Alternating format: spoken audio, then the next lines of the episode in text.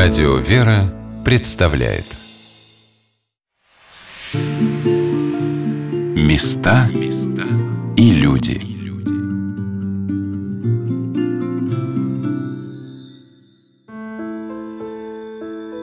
Сегодня на волнах радио «Вера» мы рассказываем о храме иконы Божией Матери Знамени в Захарьине и о настоятеле этого храма протерее Николае Сироткине, столетие со дня кончины которого отмечается в этом году – когда погружаешься в атмосферу жизни любого человека, всегда интересно увидеть его портреты, изображения, фотографии, его вещи. Александр Семенихин работает над книгой об отце Николае Сироткине и имеет очень много так называемых источников. Это и семейные архивы Сироткиных, и его первая книжка об истории Захаринского храма, и ее рукопись, некоторые страницы дневников батюшки, из которых становится много известно о начале его служения в Захаринском храме. Приехал он в свое село, писал он, «Дом крыт соломою, земляной пол, дом остается нам с женою. Вместе с женой будут жить ее сестры». Говорит, «Кажется, моя жена и получше всех других». Жизнь была, конечно, бедная с одной стороны, но какая-то очень простая, добрая, какая-то очень с большой такой душевностью. Рассказывая о женитьбе отца Николая, Александр поделился одним, на наш взгляд, курьезным обстоятельством, а по обычаям того времени вполне привычным ходом жизни, когда два священника, служившие в соседних храмах, в храме в селе Захарина и в храме села Астафьева, договорились о том, что Захаринский батюшка передаст Николаю свое место настоятеля храма с условием, что молодой человек возьмет в жены одну из его дочерей. И встретились жених и невеста – только уже в церкви в день венчания. Поражает то, насколько протерей Николай Сироткин соблюдал родительскую волю, видя в послушании родителям благословение Божие. Дело в том, что Николай Сироткин после окончания с отличием духовного училища и духовной семинарии хотел продолжить свое образование в Московском университете, желая стать врачом или юристом. Но его мама попросила его как старшего сына продолжить семейную традицию и стать священником – и он три года ждал места, чтобы выполнить просьбу матери. Об этом мы беседовали с настоятелем Захаринского храма Иереем Владимиром Галкиным. Это характерная деталь характера его как человека, потому что действительно сейчас не часто такое встретишь, а можно даже сказать редко, когда дети оказывают послушание своим родителям, тем более дети, которые же в таком возрасте, которые кажется, что они могут сами все решать. Потому что это был человек уже достаточно ну, взрослый, да, вот сейчас вот по нашим меркам люди, которые иногда сами решают, а родителям приходится соглашаться со своими детьми. Вот это очень важно. Вот и здесь вот как раз вот тоже скрывается вот, наверное, вот красота его жизни, которая потом и проявилась. Послушание Богу, послушание послушание родителям по заповеди Божией дало возможность вот тому семени, которую Господь бросил в его душу, прижиться там, принести вот этот плод старицы. Вот это очень важно, вот это послушание, которое является фундаментом нашей жизни и нашего спасения. И, может быть, действительно, мы сейчас бы имели совершенно другой храм, если бы его бы не было здесь. Совершенно точно. Да, с другой атмосферой, с другой историей. Несомненно. Может быть, и школы бы это не было. Сельский храм. Зачем тут школа? Так вот. Он в этом отношении был совершенно иного мнения. И учить надо, и образовывать, и помогать, и лечить. Вот поэтому и школа появляется. Появляется климатологическая, метеорологическая станция по изучению этого мира, этой природы. Чего начал свое служение молодой священник Николай Сироткин, сохранилось в его дневниках. Дневник, к сожалению, сохранился только за первые два с половиной года. Ну вот там он описывает свои первые дни Захарина, описывает, что ему приходилось видеть и что он будет делать, как он будет изменять эту жизнь. Одна из первых записей была таковая. После того, как он уже понаблюдал за всем, он записал, что крестьяне очень болеют сильно, многие. В основном простужаются, болеют какими-то пустяками. Когда я поехал в Москву, я зашел в аптеку и накупил большой узел лекарств. Самых простейших, самых дешевых. Крестьяне как будто о них и не знали никогда. И теперь по мере надобности, когда кто заболеет, буду их выдавать им бесплатно, чтобы они лечились. Потому что жалко бедняк. Умирают от пустяков. Вот у него была такая добрая душа. Хотя он был таким еще человеком очень бумажным в плане того, что он действовал только по нормам, по указам указом консистории, он был идеальным священником для священноначалия, который на своем месте вот делал все так, как нужно. Но много он делал добрых дел, которые выходили вот за эти рамки. Вот, например, вот забота о крестьянах. Одной из главных забот отца Николая Сироткина была необходимость обновления храма. И здесь молодой священник проявил себя талантливым организатором. Он привлек людей, которые могли бы помочь ему в том, чтобы Захаринский храм стал таким, каким мы можем видеть его сейчас. Потом он начал придумывать, как ему надо перестроить храм. Денег нет совершенно, очень бедный был приход. Храм маленький, 1500 прихожан. Он стал думать, что ему делать. Много было состоятельных дачников. Были какие-то помещики бывшие, это уже были времена после отмены крепостного права, и он решил, что надо создать сберегательную кассу народную. И вот благодаря этой народной сберегательной кассе он сумел собрать деньги на перестройку храма, потом на открытие школы. И эта же касса работала как касса взаимопомощи для бедных людей, которая выдавала беспроцентные займы. И как он писал, что он хотел стать медиком или юристом, он в какой-то степени это и воплощал вот своей деятельности, помимо непосредственной деятельности пасторской. О том, как осуществилась в Захарьине перестройка храма иконы Божьей Матери Знамения, рассказал протерей Николай Киселев.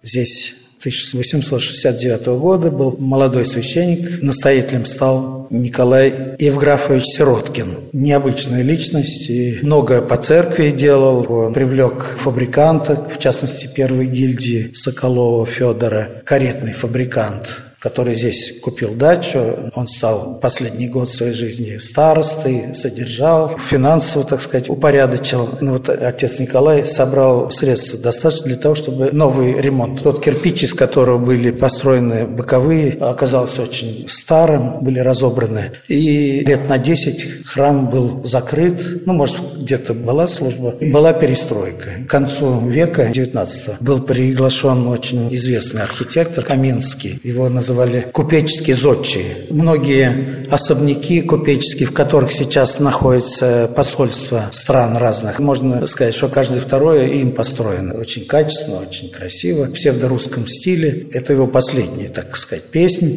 Он был женат на сестре Павла Васильевича Третьякова. И вот если мы смотрим на окна, точно такие же обрамления келевидные, большие, крупные, такие валиками. Такое же украшение имеют и старые части Третьяковской галереи. Самый значительная постройка – это Николо-Угришском монастыре собор колоссальный такой. Он был ученик Тона, и отсюда такая мощь, приверженец русского стиля, на 17 век ориентированная. Захаринский храм стал в то время для Подмосковья не только живописным уголком с каскадом прудов, на одном из которых расположился красивый храм. Одной из удивительных граней таланта протерея Николая Сироткина была его, ставшая научной, деятельность по наблюдению за явлениями природы. Его по праву называют патриархом русской фенологии первые метеорологические и фенологические наблюдения он как-то стал вести по собственному интересу. Это как-то у него возникло само собой. Он писал так в дневнике, что он увидел приходскую летопись. Раньше были такие летописи при всех храмах. Ну, кто-то их писал очень внимательно, кто-то писал так не очень, так скажем, подробно. Ну, вот он там обратил внимание, что его тесть писал, что там ураган был сильный, там еще что-то такое. И он сам с собой вот в дневнике пишет сам для себя, что надо ее как-то усилить, и надо и как-то более подробно вести, это будет полезно всем, и потомкам, и нам. И вот он начал так подробно вести. Потом он стал читать некоторые книги. Он, во-первых, очень много выписывал журналов, газет, брал книги из библиотеки Осипа Осиповича Новицкого, местного помещика Захаринского, с которым он очень сдружился. И тот ему помогал выписывать журналы, газеты. И в том числе изучал он некоторые естественно, научные издания и в том числе книги, которые издавались Дмитрием Никифоровичем Кайгородовым. Это один из основателей фенологической сети России, который дал рекомендации по открытию первых метеорологических и фенологических станций как такого народного наблюдения. И когда отец Николай Сироткин стал с 1880-х годов ими руководствоваться, вот этими планами, положениями, рекомендациями, его наблюдения приобрели еще более научный характер. И он сам их так усовершенствовал, усовершенствовал, что его наблюдения начала 20 века, 1900-е годы, годы, 1910-е годы до сих пор используются специалистами. До сих пор, если мы можем услышать в СМИ, по телевизору, там, в интернете прочитать статью, по радио, что сегодня в Москве побит такой-то исторический минимум или такой-то исторический максимум той или иной температуры. И если этот минимум или максимум, о котором говорят в новостях приходится на годы жизни отца Николая Сироткина, на годы его наблюдений, особенно если это 1900-1910 годы, то это наблюдение Николая Сироткина. Сегодня говорят, там в Москве побиты исторический минимум или максимум такой-то температуры. Это наблюдение священника вот на территории Южного Бутова, на территории вот Захарина, тогда Подольского уезда, сейчас это одна из южных точек Москвы. И самое интересное, что в Москве-то не было метеорологических станций. Была там одна в Петровско-Разумовском, и то она позже возникла. И еще некоторые потом попозже уже стали возникать, ближе к 1910 годам. А вот более ранние периоды иногда порой только представлены наблюдениями отца Николая Сироткина, обычного сельского священника. И это очень интересно. Я попросила Александра Семенихина рассказать, а что же это за наука, фенология, патриархом которой называли протеерея Николая Сироткина. В какой-то степени он стал действительно основателем русской практической фенологии. Фенология – это наука о явлениях природы. Фена – явление с греческого алогия – изучение, да, фенология – изучение явлений природы. То есть, если метеорологи понятно изучение там направления ветра, температуры воздуха, воды, почвы и так далее. А явление природы – это когда начали квакать, например, лягушки в этом году, когда прилетели какие-нибудь, да, первые птицы весной, когда вскрыли открылась река ото льда, когда был установлен санный путь, когда начали цвести в этом году груши, яблоки и так далее, и так далее. Вот свыше 90 различных явлений были объектами его наблюдений. Александр рассказал, что в селе Захарьино в одном из крестьянских домов был обнаружен огромный том наблюдений протерея Николая Сироткина, которые являются рекордом в истории человечества когда один человек в течение 50 лет ежедневно записывал на одном месте все явления природы.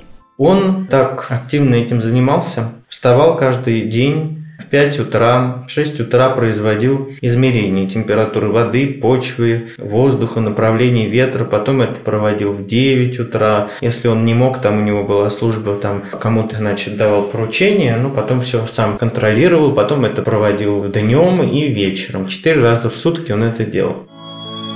Насколько же это удивительно, когда человек занимается тем, что не является его обязанностью, его профессией, день за днем, выполняя одно и то же дело и не считая, что совершает что-то уникальное. Потому что отец Николай даже не отправил свои наблюдения в какой-нибудь музей или научное общество. Но, конечно, главным призванием протерея Николая было служение в храме, общение с людьми. И здесь Николай Евграфович Сироткин проявлял, может быть, свое самое замечательное качество – внимание к людям – которые характеризуют его как священнослужителя с самой лучшей стороны прихожане нашего храма, Александр Семенихин, который является краеведом, который, собственно, долгое время изучает жизнь его и до сих пор, находя какие-то новые-новые материалы, свидетель, что вот по документу действительно вот видно, что человек был очень внимательный, всегда поступал, вот, что называется, старался поступать, как мы говорим, не, не по справедливости, а по милости, действительно, всегда вникая в какие-то вопросы. Благочинному приходится разбирать очень сложные вопросы, касающиеся отношений прихожан со священником, священников друг с другом, и всегда он старался вникнуть, проявить участие, понимание, и всегда принимал какие-то решения решение именно вот, что называется, с рассуждением и по милости, как мы говорим, не рубил с плеча. Поэтому действительно открывался человек такой великодушный. И в общении с людьми тоже он был очень отзывчивым всегда. Люди могли прийти к нему, поговорить, потому что он жил здесь рядом. Наш храм находится на берегу такого живописного пруда, как раз через пол. Там стоял его дом, он был здесь рядом, поэтому всегда он откликался на какие-то вот беседы, которые необходимы были людям приходящим. Поэтому такой в повседневной жизни, как казалось бы, незаметно, это сейчас мы даем такую оценку вот он занимался просвещением, занимался изучением природы, занимался руководством, писал книги, посвященные этому месту, то есть исследовательский труд, посвященный как раз вот истории села Захарина, храму, который здесь был выстроен. А он, видимо, делал это как вот человек, который понимал, что он может, он должен, потому что у него есть возможности, у него есть способности, у него есть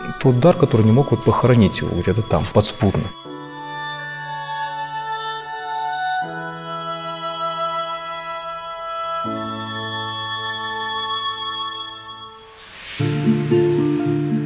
Места и люди.